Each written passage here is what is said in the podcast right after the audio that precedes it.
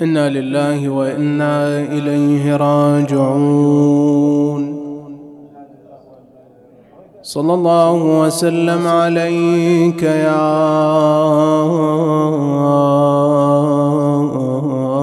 رسول الله. صلى الله وسلم عليك وعلى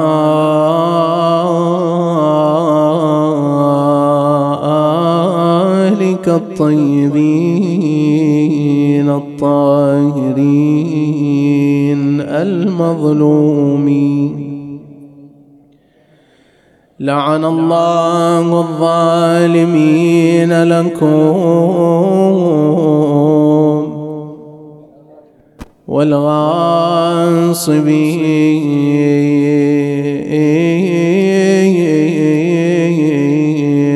لحقكم من الأولين والآخرين إلى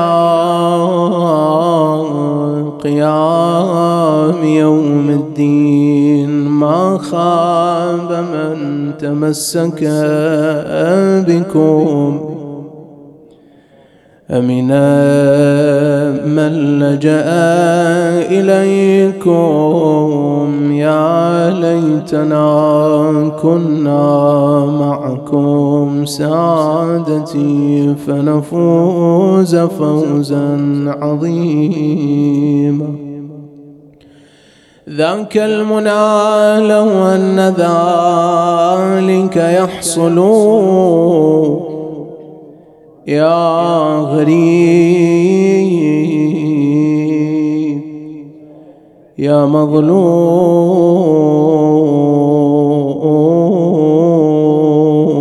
كربلاء كل غدر وقول إفك وزور هو فرع عن جحد نص. غدير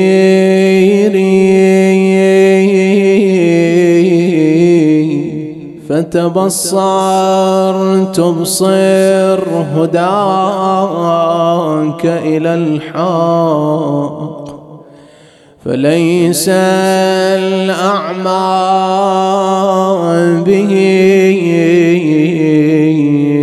كالبصير ليس تعمى العيون لكنما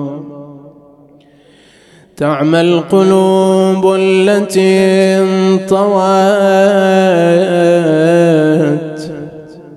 في الصدور.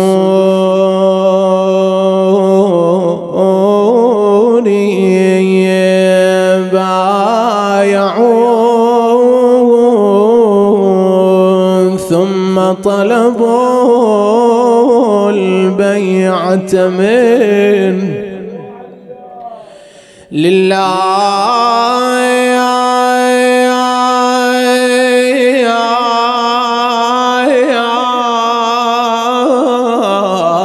ريب الدهور أسرع. أحمد للغدر وخافوا عواقب التأخير.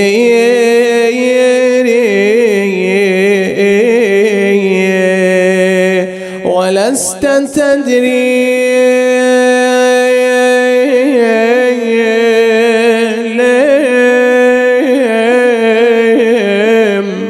لم أحرق الباب بالنار لذاك يقول له إن في الدار علي وفاطمة والحسن والحسين وزينب وأم كلثوم قال وإن أضرموا عليهم النار. ولست تدري اليم أحرق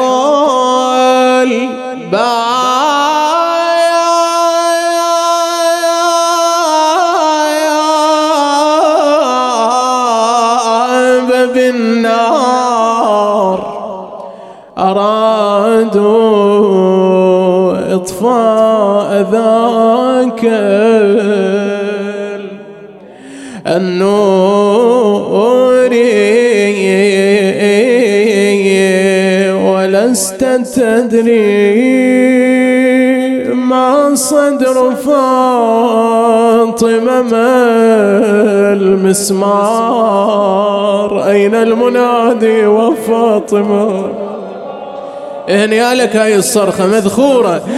ولست تدري ما صدر فاطمة المسمار ما حال ضلعها مكسور ما سقط الجنين ما حمرة العين.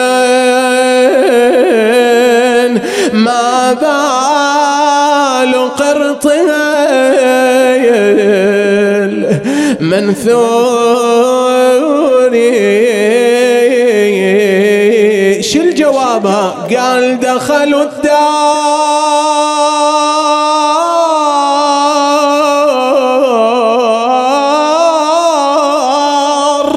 وهي حسرة بمرأة من علي. ذاك الأبي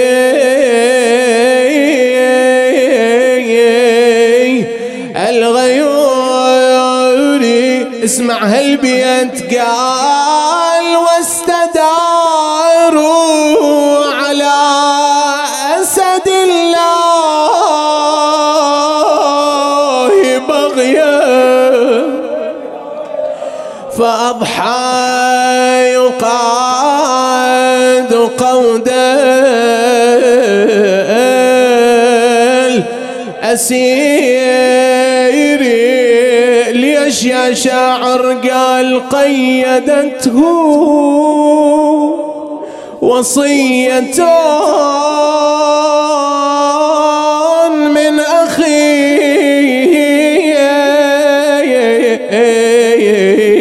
حملته ما ليس بالمقدور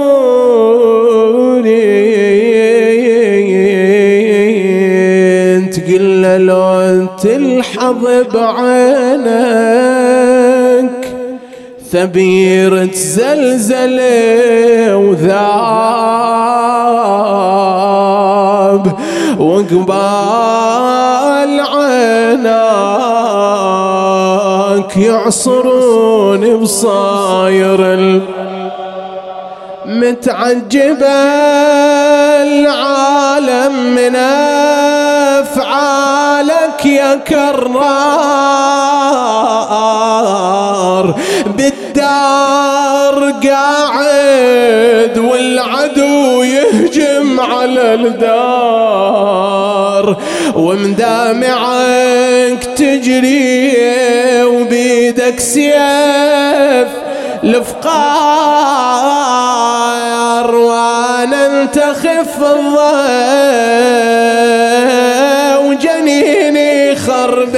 العتا أنا أريد هاي الونة وهاي الصرخة ها وياي. قالت وتعفر يت بالباب من الضلع مكسور. ويد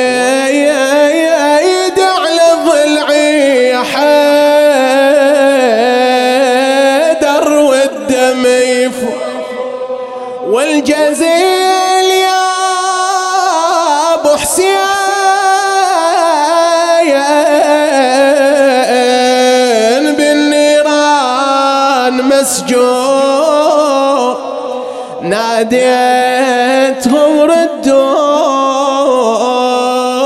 ولا ردوا لي جوا ومن طحيت خلف الباب يا راعي الحمية. ناديت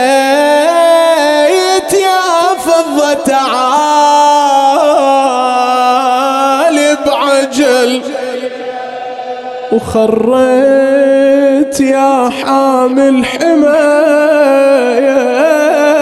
مغشية. إيه هنيالك بعد؟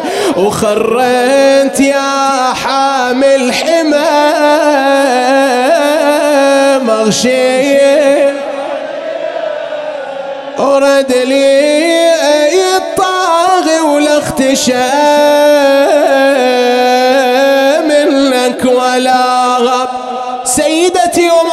صار يوم رجع قالت وانت تشوفه يا علي. وتسمع ونيني. وقف على راسي ولطام خدي وعين وأنا انتخي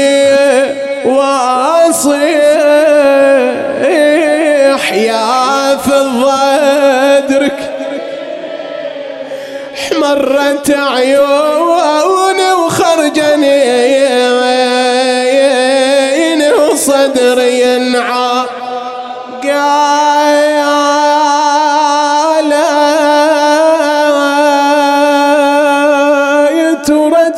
يتردالك وقعداك يا لف الحرايب يا علي يا علي.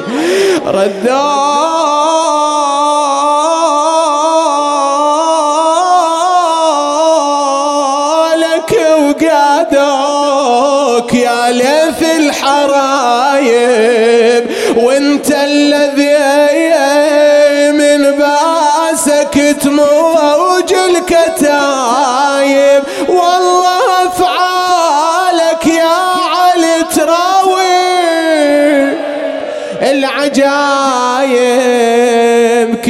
كيف بحبل تنقاد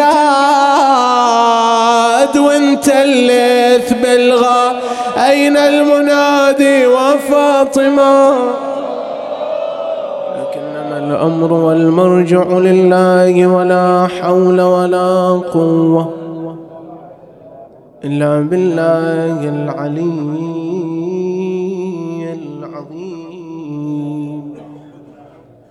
قال تعالى بسم الله الرحمن الرحيم. ألف لام ميم.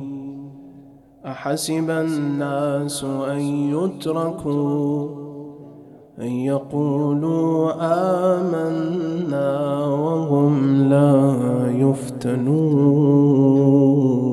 آمنا بالله. صدق الله العلي العظيم. لروح الفقيدة السعيدة المؤمنة من اجتمعنا لأجلها رحم الله من قرأ المباركة الفاتحة.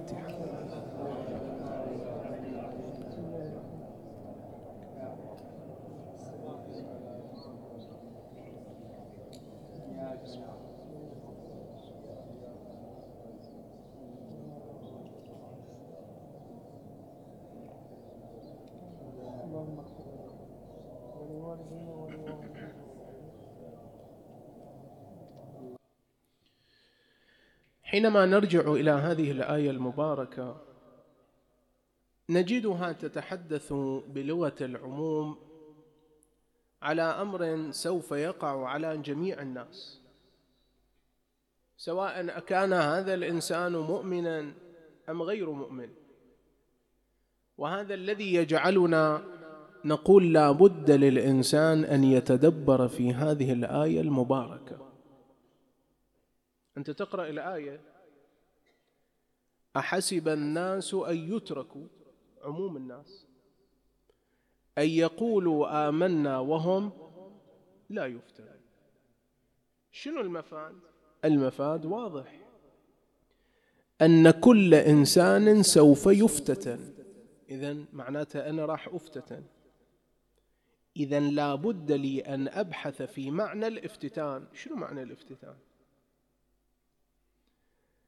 في ماذا يقع الافتتان؟ ما هي أنواع الافتتان؟ هذه كلها تساؤلات إن شاء الله سوف يكون حديثنا حولها.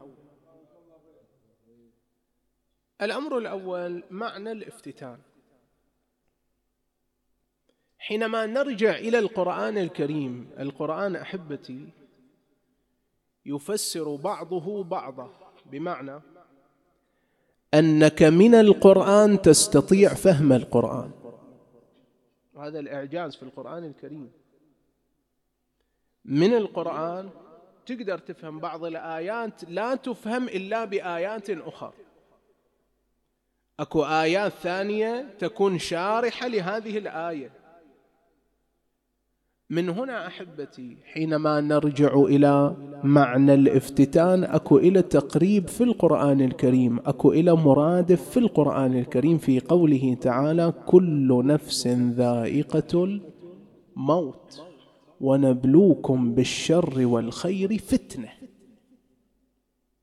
هذه الآية تشرح ما نحن في صدده. اللي يريد يعرف ماذا يقصد بالافتتان قل له تعال اقرأ هذه الآية. الافتتان أحد مرادفاته الابتلاء. معنى ذلك أن الله عز وجل سوف يبتلي جميع الناس. والابتلاء ما هو أحبتي؟ أحسنت الاختبار الامتحان. يعني كل إنسان لابد أن يبتلى. كل إنسان لا بد أن يمتحن. اذا هذا هو المعنى وهذا هو الأمر الأول. انتهينا منه. الأمر الثاني في الغاية والغرض الذي من أجله جعل الله عز وجل هذا الامتحان للناس.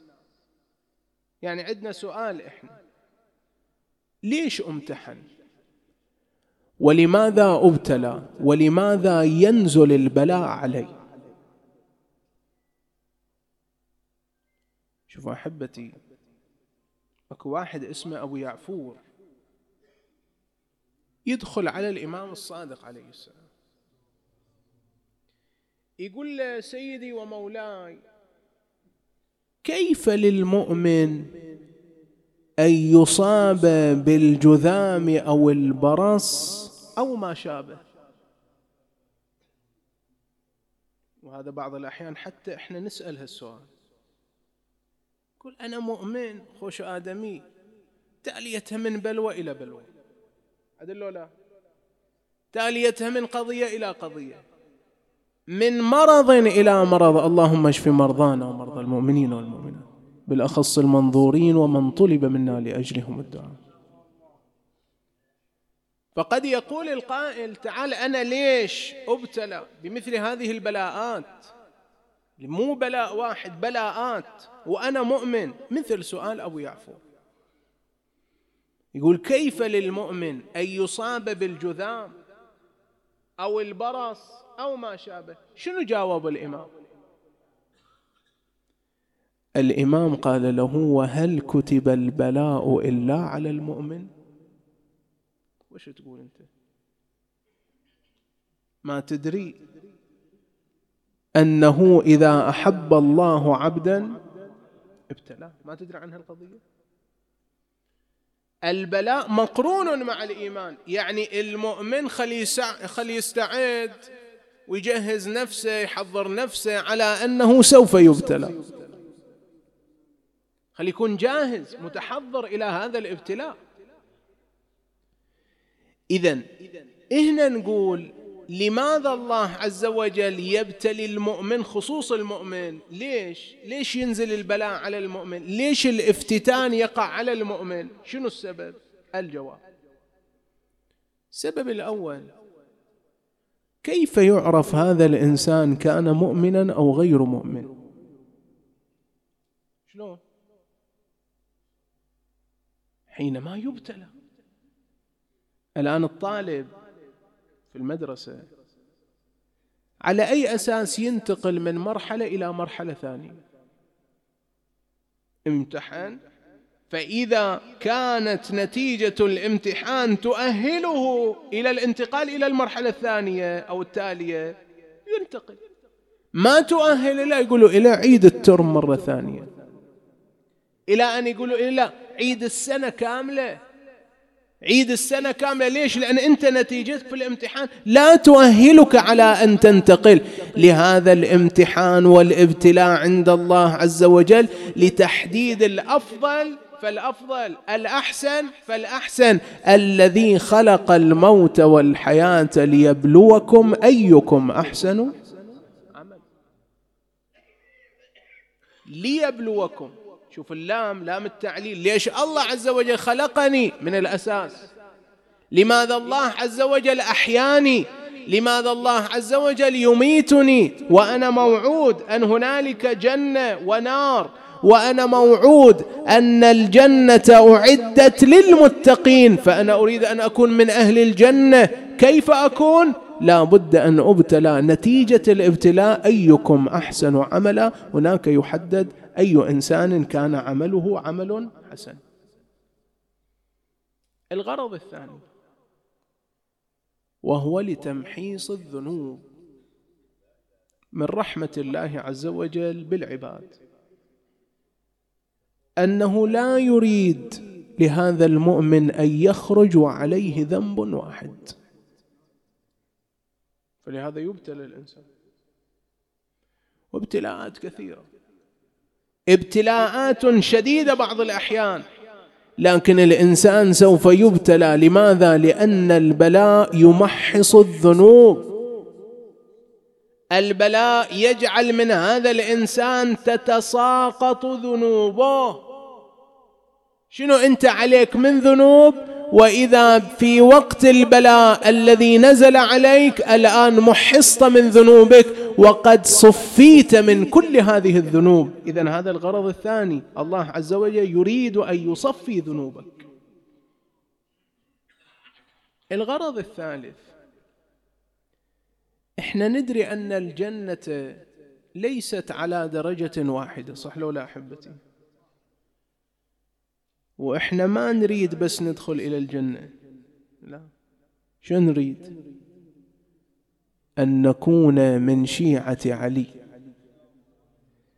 لأن شيعة علي حقا وأنتم تقرؤون في دعاء الندبة هذا كلام النبي صلى الله عليه وآله. خطاب إلى أمير المؤمنين وشيعتك على منابر من نور مبيضة وجوههم حولي في الجنة وهم جيراني. إحنا نريد من هؤلاء. نكون من هؤلاء. يعني من شيعة أمير المؤمنين يعني من جيران رسول الله يعني على منابر من نور حول النبي صلى الله عليه وآله. كيف أكون من هؤلاء؟ أكون من هؤلاء حينما أعمل عملا صالحا حينما أبتلى فتكون نتيجة البلاء أن كتبت عند الله عز وجل أني من شيعة علي بن أبي طالب. اذا درجات الجنة أعلى درجة من درجات الجنة التي يبلغ إليها من يحشر في زمرة محمد وآل محمد لذكرهم صلوا على محمد وآل محمد.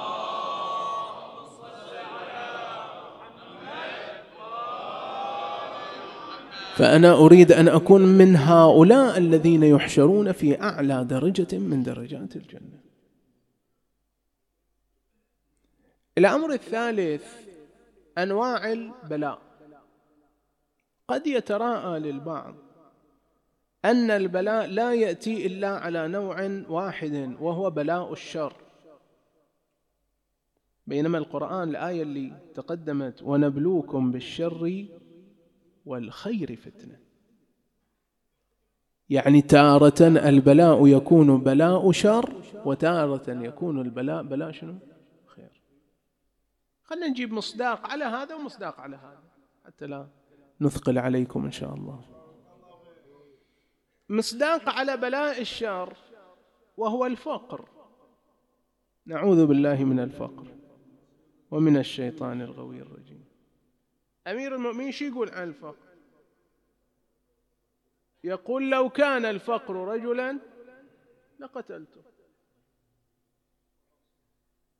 هذا كلام أمير المؤمنين عليه السلام. ليش؟ لأن الفقر شر. معنى ذلك أن الإنسان قد يبتلى ببلاء الشر الذي يضره وهو ماذا؟ أن يكون فقيرا. نروح إلى مصداق ثاني أو نروح إلى النوع الثاني ونذكر مصداق. النوع الثاني بلاء الخير. مثل شنو؟ شنو المصداق في بلاء الخير؟ أحسن. نقيض الفقر وهو الغنى.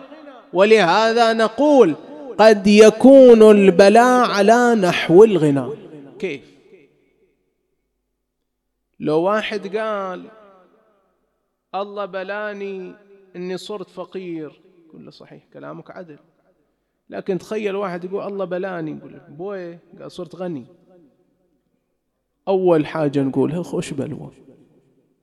هذا لا. إن شاء الله الله يبلينا بعد زيك. لكن إحنا ما نوعى إلى هاي الكلمة. بلاء بمعنى أن هذا امتحان.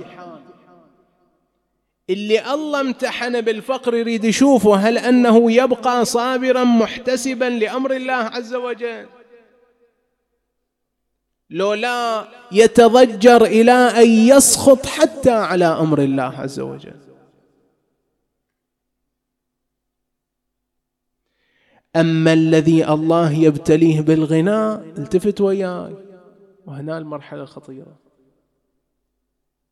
قد يكون الغنى هو السبب الذي يحول بينه وبين لقي الله عز وجل. يأذن الأذان. يا فلان قوم صلي. قال لا دقيقة مشغول أنا. سبحان الله. مشغول في وين؟ يحسب يقول الجماعة. ما أدري وش يحسب. إيه، أدري خو. يحسب فلوس يعني. فهذا اللي تشوفه انت على هالحالة تشوف أن الغنى أبعده التفت وياي. مرات هذا الغني ما يتغير ينجح في الامتحان. ومرات لا شايف هالمجلس اللي انت فيه. هذا ما يناسبه ما يريد يدخل هالمجلس. وين؟ أي مجلس يناسبه؟ تعبير الإمام زين العابدين سلام الله عليه أو لعلك رأيتني آلف مجالس البطالين فبيني وبينهم خليتني. يصير ذاك المجلس يناسبه. مجالس إلى الفسق والفجور والمستجار بالله. مجالس لا يذكر فيها الله عز وجل. شايف أنت شلون تستانس بذكر الله بذكر محمد وآل محمد صلوا على محمد. وآل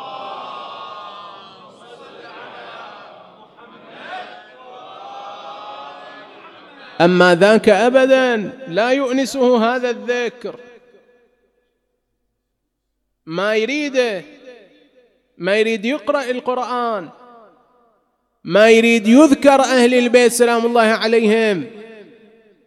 وهذا اللي نقوله نقول قد يكون الغنى هو السبب الذي يجعل الإنسان يعيش حالة البعد عن الله عز وجل. ممكن ما يغير عليه وممكن لا يسقط. هو امتحان هو امتحان. واحد ينجح وواحد يرسب أكو آية في القرآن لطيفة في قوله تعالى وما بكم من نعمة فمن الله. منو يقدر يكمل الآية؟ ذيل الآية تعرفوه. أنا أقرأها. وما بكم من نعمة فمن الله ثم إذا مسكم الضر فإليه تجأرون. يعني وين؟ يعني الله عز وجل يقول شوفوا النعم كلها اللي عندكم هي من عندي. كل النعم سواء نعلمها أو لا نعلمها. نعم صغيرة أو نعم كبيرة كلها من عند الله عز وجل صح لو لا؟ كلها من عند الله. لكن الله يقول ليش أنتم إذا مسكم الضر؟ ثم إذا مسكم الضر فإليه تجأرون. ليش ما تروح إلى الله إلا إذا أصابك الضر؟ إلا إذا وقعت عليك الشدة والشديدة. لماذا لا تلجأ إلى الله في كل حال من أحوالك؟ قل ثم إذا مسكم الضر. يعني بس وقت الشديده وقت الضر أنت تلجأ إلى الله عز وجل. لماذا لا تلجأ إلى الله في كل حال في كل وقت من الأوقات؟ وهذه دعوة لنا. حتى نكون في حال الخير وحال الشر نحن في مقربة من الله عز وجل. ما نكون ولا في حال من الأحوال بعيدين عن الله. يمكن إنسان وقت الفقر يضج إلى الله. يا رب يا رب. لكن وقت الغنى أبدا يبتعد عن الله. الله يقول لا أنتم ترى كل النعم التي هي عندكم من عندي. فلا بد أن تناجوني لا بد أن تلجأوا لي في كل وقت من الأوقات. إذا إلى هنا انتهينا من الأمر الثالث. الأمر الرابع والأخير. درجات الابتلاء الابتلاء على درجات ليس على درجة واحدة. وإحنا نشوف يعني نشوف بعض الناس بلاؤهم أشد من أناس آخرين. شنو المعيار حتى الله عز وجل يشدد على أناس ويخفف عن أناس آخرين؟ كل رواية عن أمير المؤمنين سلام الله عليه تجيب عليه. قال إن أشد الناس بلاء النبيون والوصيون ثم الأمثل فالأمثل. فمن صح دينه وحسن عمله اشتد بلاؤه. شو يريد يقول إن أمير المؤمنين سلام الله عليه؟ يريد يقول إن فد شيء واضح. قل ترى أكثر لا واحد يقول والله أنا ماكو واحد ابتلى مثلي لا. ترى أكثر الناس بلاء النبيون والوصيون. وشوفوا بلاءات الأنبياء. اللي في بطن حوت واللي في غياهب الجب واللي النار تعلقت باطرافه وهو إبراهيم. ملك الريح يقول له يا إبراهيم بس أشر أنت بس آمر. الآن أطفي هاي النار. قال له لا. ليش؟ قال لأن الله يراني. ملك السحب قال إليه هذا مسؤول عن المطار. قال له الآن الآن أنا أطفيها أنزل المطار. بس آمرني أنت. قال له لا. إن الله يراني. ملائكة ضجوا إلى زين خاطب الله قال ما يحتاج أخاطب الله الله يشوفني إذا هو رايد. هذا هذا اللي يصبر على البلاء. هذا اللي عنده اعتقاد. وإذا بالفعل النار لا تضر به. يا نار كوني بردا وسلاما على إبراهيم. هذا البلاء أشد الناس بلاء النبيون. بعد والوصيون.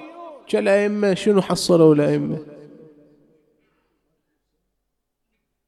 أئمة شوفوا أنت أنتوا الآن أهل مجالس وشايفين من بلاءات شديدة تعرض لها الأئمة سلام الله. منو يقدر يتعرض لها منو يقدر؟ إن أشد الناس بلاء النبيون والوصيين ثم الأمثل فالأمثل ذولا منو ذولا اللي هم ما هم من الأنبياء وليسوا من الأوصياء لكن إحنا نطلق عليهم أنهم من أولياء الله. قول عنهم هالشكل. إحنا وين درجتنا؟ قال فمن صح دينه وحسن عمله اشتد بلاءه. وهي بشارة خير إن شاء الله. كل من عمله عمل صحيح دينه دين صحيح فليعلم أن البلاء سوف يكون عليه شديدا. من واحد يشتد عليه البلاء يشوف نفسه من بلاء إلى بلاء سواء بالنوعين خير أو شر. فليعلم أن هذه هي علامة الدين الصحيح. هذا امتحان. والامتحان معرض له كل إنسان. وبحسب نتيجة الامتحان ينال على الفضل والمقام يا ممتحنة امتحنك الله الذي خلقك قبل أن يخلقك فوجدك لما امتحنك. يقول أحد علمائنا يقول في معنى هذه العبارة قبل أن يخلقك يقول في الخلق النوراني عرض على فاطمة كل ما سوف يجري عليها فكانت صابرة. وأسألكم هل صبرت الزهراء أم لم تصبر؟ وصابره الزهراء شلون صبر؟ شلون صبرها؟ وهي تتعرض إلى كل ما تعرضت له. كان بمقدور فاطمة. من أول ما جاء الرجل أن ترفع يدها إلى السماء فتدعو الله على هذا الرجل. كأبدا ما سوت. ما سوت شيء من هذا الزهرة صابرة محتسبة إلا أن ذلك الرجل لا ذلك الرجل جاء ليذيق فاطمة الألم يقول فأقبلت علي بوجه أعشى بصري نورا فرفعت يدي ولطمتها على وجهها. فاحمرت.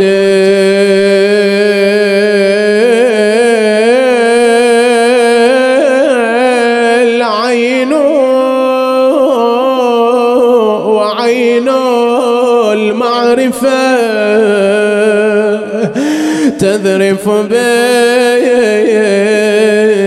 بالدمع على تلك الصفة ولا يزيل حمرة العين سوى بيض السيوف يوم ينشر اللوايا ومن سواد متنها اسود الفضاء يا سعد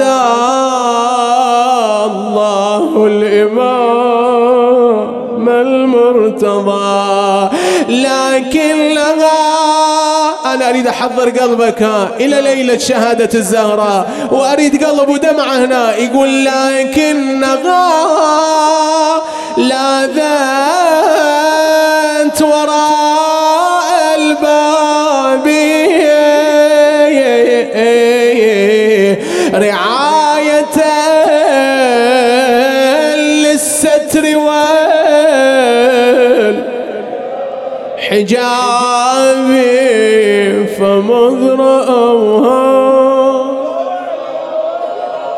عندكم دمعة؟ أنا عندي سؤال وأريد جواب. من عندك؟ شلون شاف الزهرة؟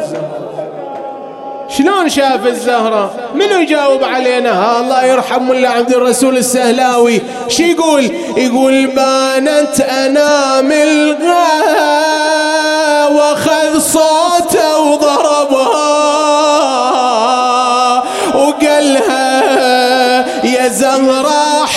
حجرتك لازم أطبها وحط قوته بالباب يا شيعة وعصرها. وفاطم تنادي يا رسول الله تكون والفتاح باب الدار والزهراء بالاخمار والفتاح باب الدار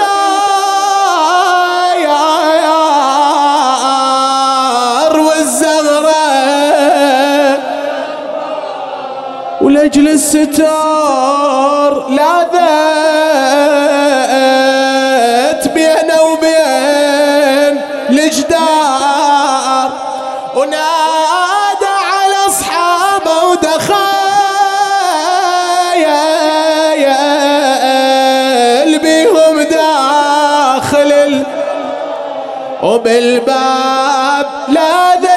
لاذت واسترت بضعة نبينا وجاها وعصرها وفوق وجنتها لطمها. هنيالك مدخورة وجاها وعصرها وفوق وجنتها لطمها. وظل عين كسرها ببطنها ولا رحمه وزيانة يبتشوفه وقامت تدافع عن ساعد الله قلبها. إيه هاي هاي وقت مصيبة عندها زينب. ومثل هاي الأيام التفت وياي مثل هاي الأيام أكو مصيبة عظمى تحل على زينب حينما تبحث في الدار عن أمها فلا تجدها. تمشي تسأل أبوها أبا يا علي أين أمي فاطمة؟ وين أم الزهراء ما أشوفها بمكان. أنا أريد أختم بهاي المصيبة. أسألكم الدعاء هواي مؤلم. أن يفقد الإنسان عزيزا على قلبه شلون أم ووالدة تحن عليه؟ والله ألم شديد. وأنا أريد تواسي هنا بهي الدمعة تواسي زينب. تواسيها شلون؟ لما أن صارت تبحث عن أمها وإذا وقفت عند المحراب قالت أمي ولا يوم تركت الصلاة. ولا يوم تركت المحراب. خل أنتظرها هنا عند المحراب. وإذا واحد جاي يمسح على رأسه التفتت وإذا أمير المؤمنين. خاطبت أم الصاحت قالت يما حسيت بيتم وينك يا يما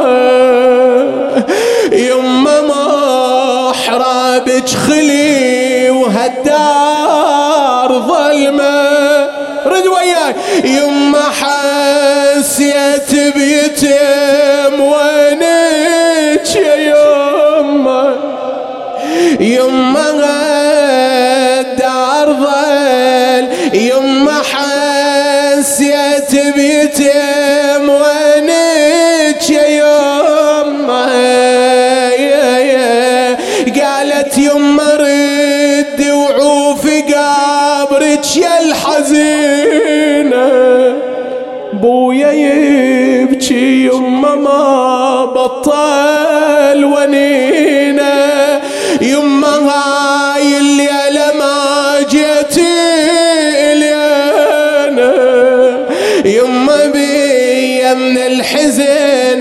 حنين هضمة. أنا أريد أصرخ صرخة الدعاء. أسألكم الدعاء بعد سيدتي ومولاتي. قالت قومي يا حنين اترك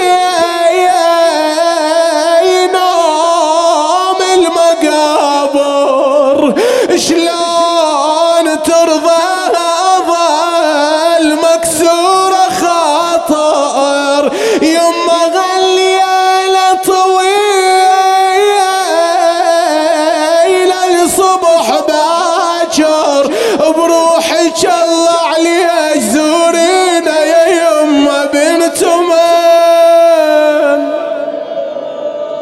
أم من حليلة من. ويل لمن سن ظلمها وأذاها إلهي نسألك أدعوك توجه إليك اسمك عظيم الأعظم الأعز الأجل الأكرم يا الله. اللهم بفاطمة وأبيها وبعلها وبنيها والسر المستودع فيها. تقبل منا أعمالنا.